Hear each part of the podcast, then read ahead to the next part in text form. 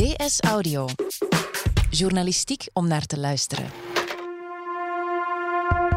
Gemeenteraadsverkiezingen. Op 2500 kilometer van hier. Normaal gesproken halen die de krant niet. Maar de gemeenteraadsverkiezingen van komende zondag in Moskou doen dat wel. Daar kijkt de hele wereld naar. Waarom zijn die lokale verkiezingen in de hoofdstad van Rusland in godsnaam zo belangrijk? Ik spreek erover met correspondent Geert Groot-Koerkamp. Mijn naam is Lise Bonduel. Het is vrijdag 6 september. Van op de redactie van De Standaard is dit DS Audio.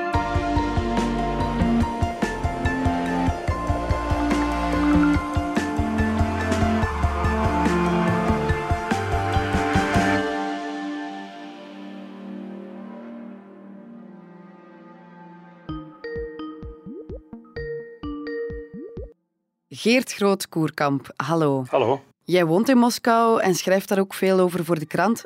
Wat is daar nu eigenlijk aan de hand? Zondag zijn de uh, gemeenteraadsverkiezingen in Moskou. Uh, de verkiezing van een gemeenteraad die normaal gesproken niet zoveel uh, harten sneller doet kloppen. Maar die nu toch is uitgegroeid, die campagne in ieder geval, de aanloop daar, naar die verkiezingen... tot wat je met een gerust hart een, een, politieke crisis mag noemen in de Russische hoofdstad. Ja, een politieke crisis, zeg je. Hoe ziet dat er in de praktijk uit? Nou, we zien in Moskou uh, dus uh, geregelde demonstraties bijna elke week. En als er is geen demonstratie is, dan zijn er ja, wat men noemt one-man pickets, hè, waar, waar, een man of een vrouw met een bord op straat staat om aandacht te vragen voor in de eerste plaats het uitsluiten van een hele reeks kandidaten, onafhankelijke kandidaten, van deelname aan die verkiezingen.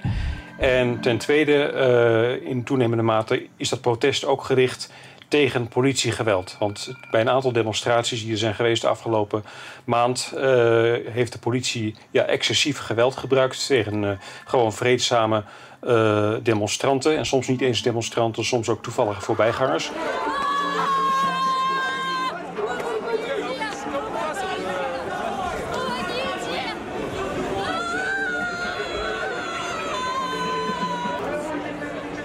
Die betogingen gaan er ook wel best heftig aan toe.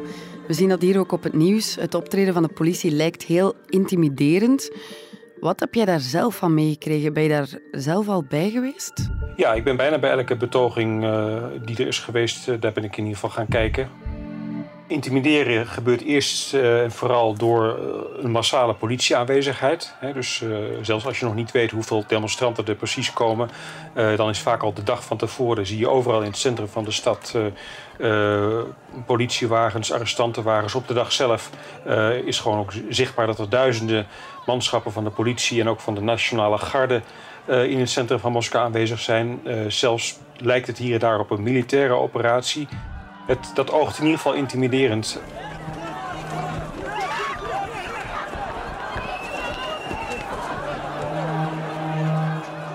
Maar wat er uh, daadwerkelijk dus is gebeurd, is dat er uh, op een aantal demonstraties uh, ja, heel excessief geweld is gebruikt. En dat is ook vastgelegd. natuurlijk in deze dagen is dat niet moeilijk op, op honderden en duizenden foto's en videobeelden. je ziet gewoon dat de politie ja, de, de, wapenstok hanteert, heel hard op mensen inslaat. Mensen dus met harde hand verwijdert van bepaalde locaties. Terwijl zonneklaar is dat die mensen ja, geen geweld plegen. Ja.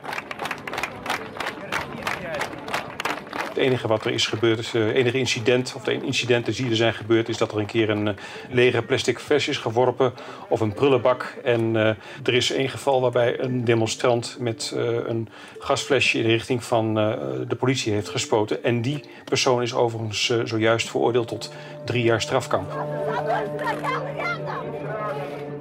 We lazen hier ook het verhaal van mensen die blijkbaar het risico liepen uit hun ouderlijke macht gezet te worden omdat ze een baby hadden meegenomen naar een betoging. Ja, het gaat zelfs om twee, uh, twee, twee gezinnen, jonge gezinnen. Uh, die zijn uh, niet uit de ouderlijke macht ontzegd. maar het Openbaar Ministerie had dat wel aanvankelijk geëist. Omdat die mensen met een klein kind aanwezig waren bij zo'n demonstratie. En in één geval heeft ook de Russische televisie uh, beelden laten zien waarin je ziet dat die mensen een kleine baby overdragen aan iemand anders. En die, die andere persoon, dat is dan weer een bekende activist.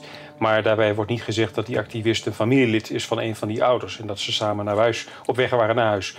dus de, het Openbaar Ministerie heeft geëist om ze uit de ouderlijke macht te ontzetten. Maar uh, inmiddels is die, uh, die eis ingetrokken en nou, gaan die beide jonge stellen dus gelukkig vrij uit.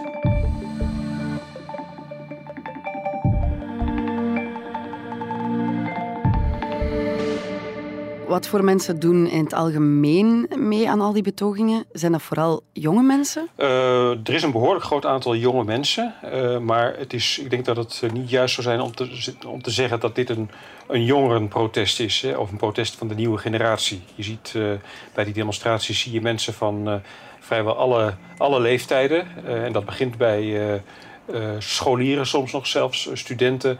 Uh, maar ook uh, mensen die al lang uh, werken. Hè. Mensen van, van in de 20, 30, 40. je ziet ook mensen die bijvoorbeeld ook begin jaren 90 al deelnamen aan, aan demonstraties en protesten.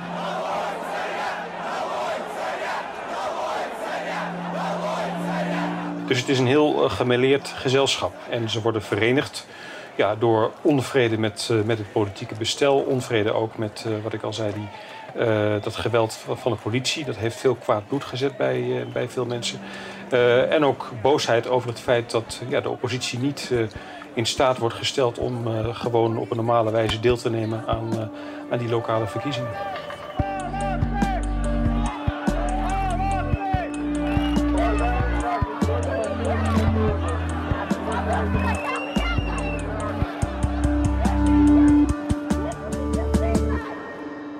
Dus de mensen die nu demonstreren in Moskou zijn boos. En dat komt vooral ook door het feit dat het onafhankelijke kandidaten quasi onmogelijk gemaakt wordt om zelfs maar mee te doen aan die lokale verkiezingen. Ja, het gaat om een, een doelgericht beleid om kandidaten van die oppositie te weren van, van deelname aan de verkiezingen. En uh, als je daarnaar kijkt, uh, specifiek naar Moskou, dan zijn er twee dingen belangrijk. Dat is A, dat uh, enkele tientallen uh, kandidaten van de oppositie of onafhankelijke kandidaten. Onafhankelijk betekent dan niet behorend tot een van de uh, Kremlin-gezinde partijen. Um, die mensen die hebben handtekeningen moeten verzamelen om te kunnen deelnemen. In hun wijk moeten ze dan, in hun kiesdistrict moeten ze dan de handtekeningen verzamelen van pakweg 5000 mensen. Dat is een hele moeilijke opgave. Ze hebben heel hard gewerkt, jarenlang, om dat te organiseren, om dat mogelijk te maken. En dat is, de meeste is dat gelukt. Maar wat de, het meest is voorgekomen is dat uh, de kiescommissie zei... Uh, ja, u heeft wel vijf of zesduizend handtekeningen verzameld en ingeleverd... maar er zitten heel veel vervalsingen bij. Maar het weerwoord daarop was dan weer... kijk, hier zijn de mensen die daadwerkelijk die handtekening hebben gezet... en die zijn ook bereid om voor de rechter te getuigen... dat ze ook daadwerkelijk die steun hebben verleend. Maar willens en wetens zijn dus die, die kandidaten uh, niet toegelaten uh, ja, onder dit soort duidelijk valse voorwenselen. Maar ondanks die barrières is het dus nu toch gelukt om onafhankelijke kandidaten te laten meedoen met die verkiezingen. Om hoeveel personen gaat het dan? Wel beschouwd gaat het om één persoon, één man. Ah, okay. en dat is misschien toch een beetje een doekje voor het bloeden. Dat is Sergei Mitrochin heet hij. Я думаю, что у меня, конечно, есть реальные шансы. Я единственный кандидат в своем округе, 43-м, который известен. Dat is een kandidaat van de linksliberale uh, Jabloko-partij. Een man die al uh, tientallen jaren bekend is, ook wel landelijk in, in de Russische politiek, maar die niet vertegenwoordigd is in het parlement.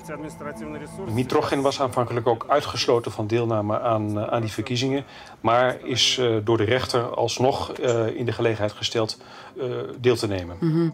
Waarom wordt er eigenlijk zo hard geprobeerd om die oppositiekandidaten buiten te sluiten? Dat is. Ehm, er is misschien niet eens een rationeel antwoord op. Want je zou aan de ene kant kunnen zeggen van... Uh, nou ja, wat maakt het uit als je 45 uh, mensen in zo'n gemeenteraad hebt die tot de oppositie behoren? Dan nog uh, kunnen zij in feite niks blokkeren. Maar um, wat ze wel kunnen, en, en dat is wel belangrijk in, in, in deze, is dat, dat ook al is er maar één uh, onafhankelijke kandidaat in zo'n gemeenteraad, die heeft het recht om onderzoeken in te stellen, om bepaalde ook geheime documenten op te vragen. en die kan in deze tijd van sociale media uh, kan zo iemand dus uh, in no time kan die dus allerlei van dat soort uh, gegevens ook naar buiten brengen. Hè? En dat, dat kan een hele kan een uitwaaierend effect hebben. En op een of andere manier ja, zijn de autoriteiten hier, de, de machthebbers, als de dood om, om de teugels te vieren. En hoe groot denk je dan dat de kans is dat die ene man, Sergej Mitrochin, dan effectief in de gemeenteraad komt? Uh, ik denk dat hij een gerede kans heeft als daar eerlijk wordt gestemd. Dat moeten we ook nog afwachten. Als dat allemaal uh, ja, in goede banen verloopt, dan heeft zo iemand natuurlijk een gerede kans om, om gekozen te worden.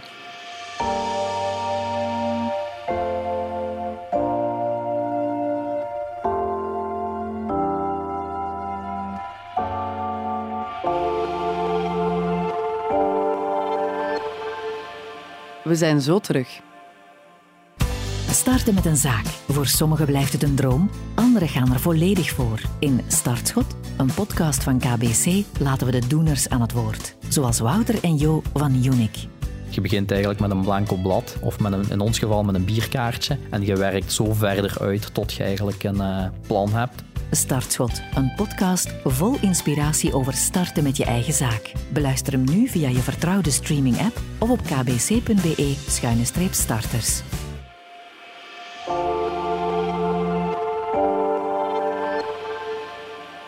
Er wordt in Moskou dus fel geprotesteerd tegen het politieke systeem. Op het hoogtepunt van die betogingen gingen 60.000 mensen de straat op. Wat zegt dat eigenlijk? Als je ziet in Moskou dat er 60.000 mensen de straat op gaan, dan kun je zeggen van uh, ja, maar dat uh, 60.000 gaan er de straat op, maar uh, de overige of de rest van de 12 miljoen inwoners die gaat niet de straat op. Maar in Rusland is dat niet helemaal correct.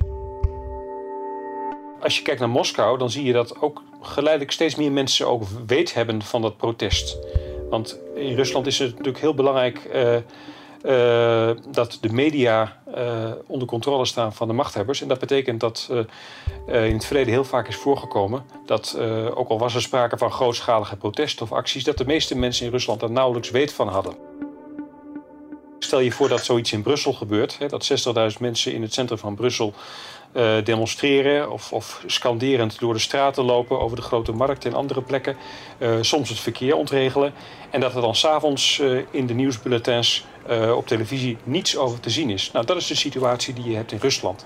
Maar dat wordt langzamerhand ondervangen door, ja, door sociale media, door internet. En als je dan kijkt naar de afgelopen uh, 10, 20, 30 jaar, dan, dan, dan, dan kun je constateren dat uh, als er 60.000 mensen in Moskou de straat op gaan, dat dat, uh, dat dat heel erg veel is. Dat dat duidelijk een teken aan de wand is. Ja.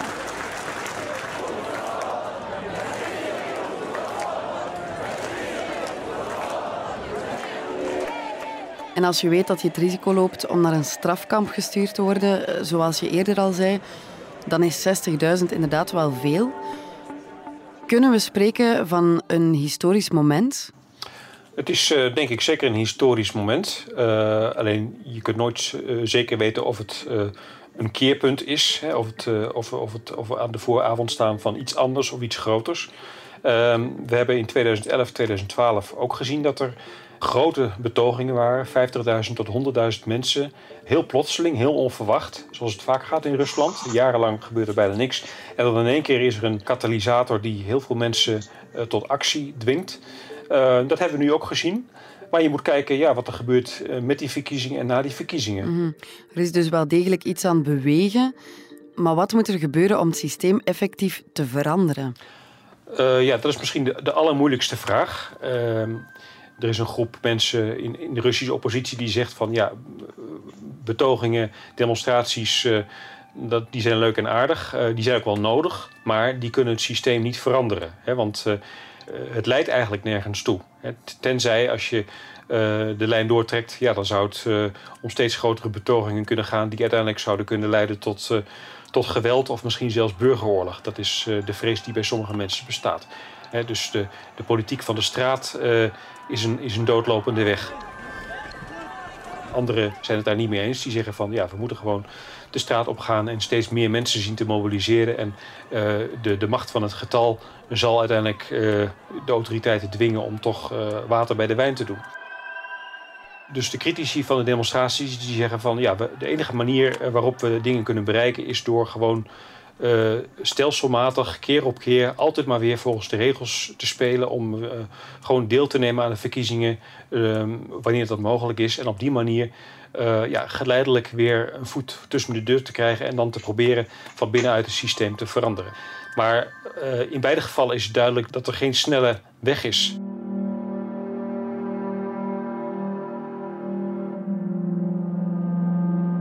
Enige wat iedereen zeker weet is dat uh, ook bijvoorbeeld Vladimir Poetin niet het eeuwige leven heeft. Dat vroeg of laat hij van het toneel zal verdwijnen.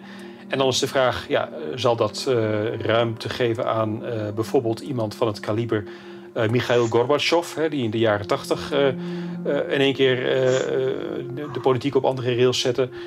of zal dat de mogelijkheid bieden dat, dat iemand die nog autocratischer zal gaan regeren?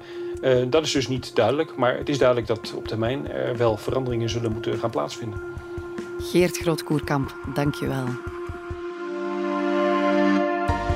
Dit was DS Audio. Wil je reageren? Dat kan via dsaudio.standaard.be. In deze aflevering hoorde je Geert Groot-Koerkamp en mezelf, Lise Bonduel. De eindredactie gebeurde door Anna Korterink. Joris van Damme en Brecht Plasgaard deden de audioproductie.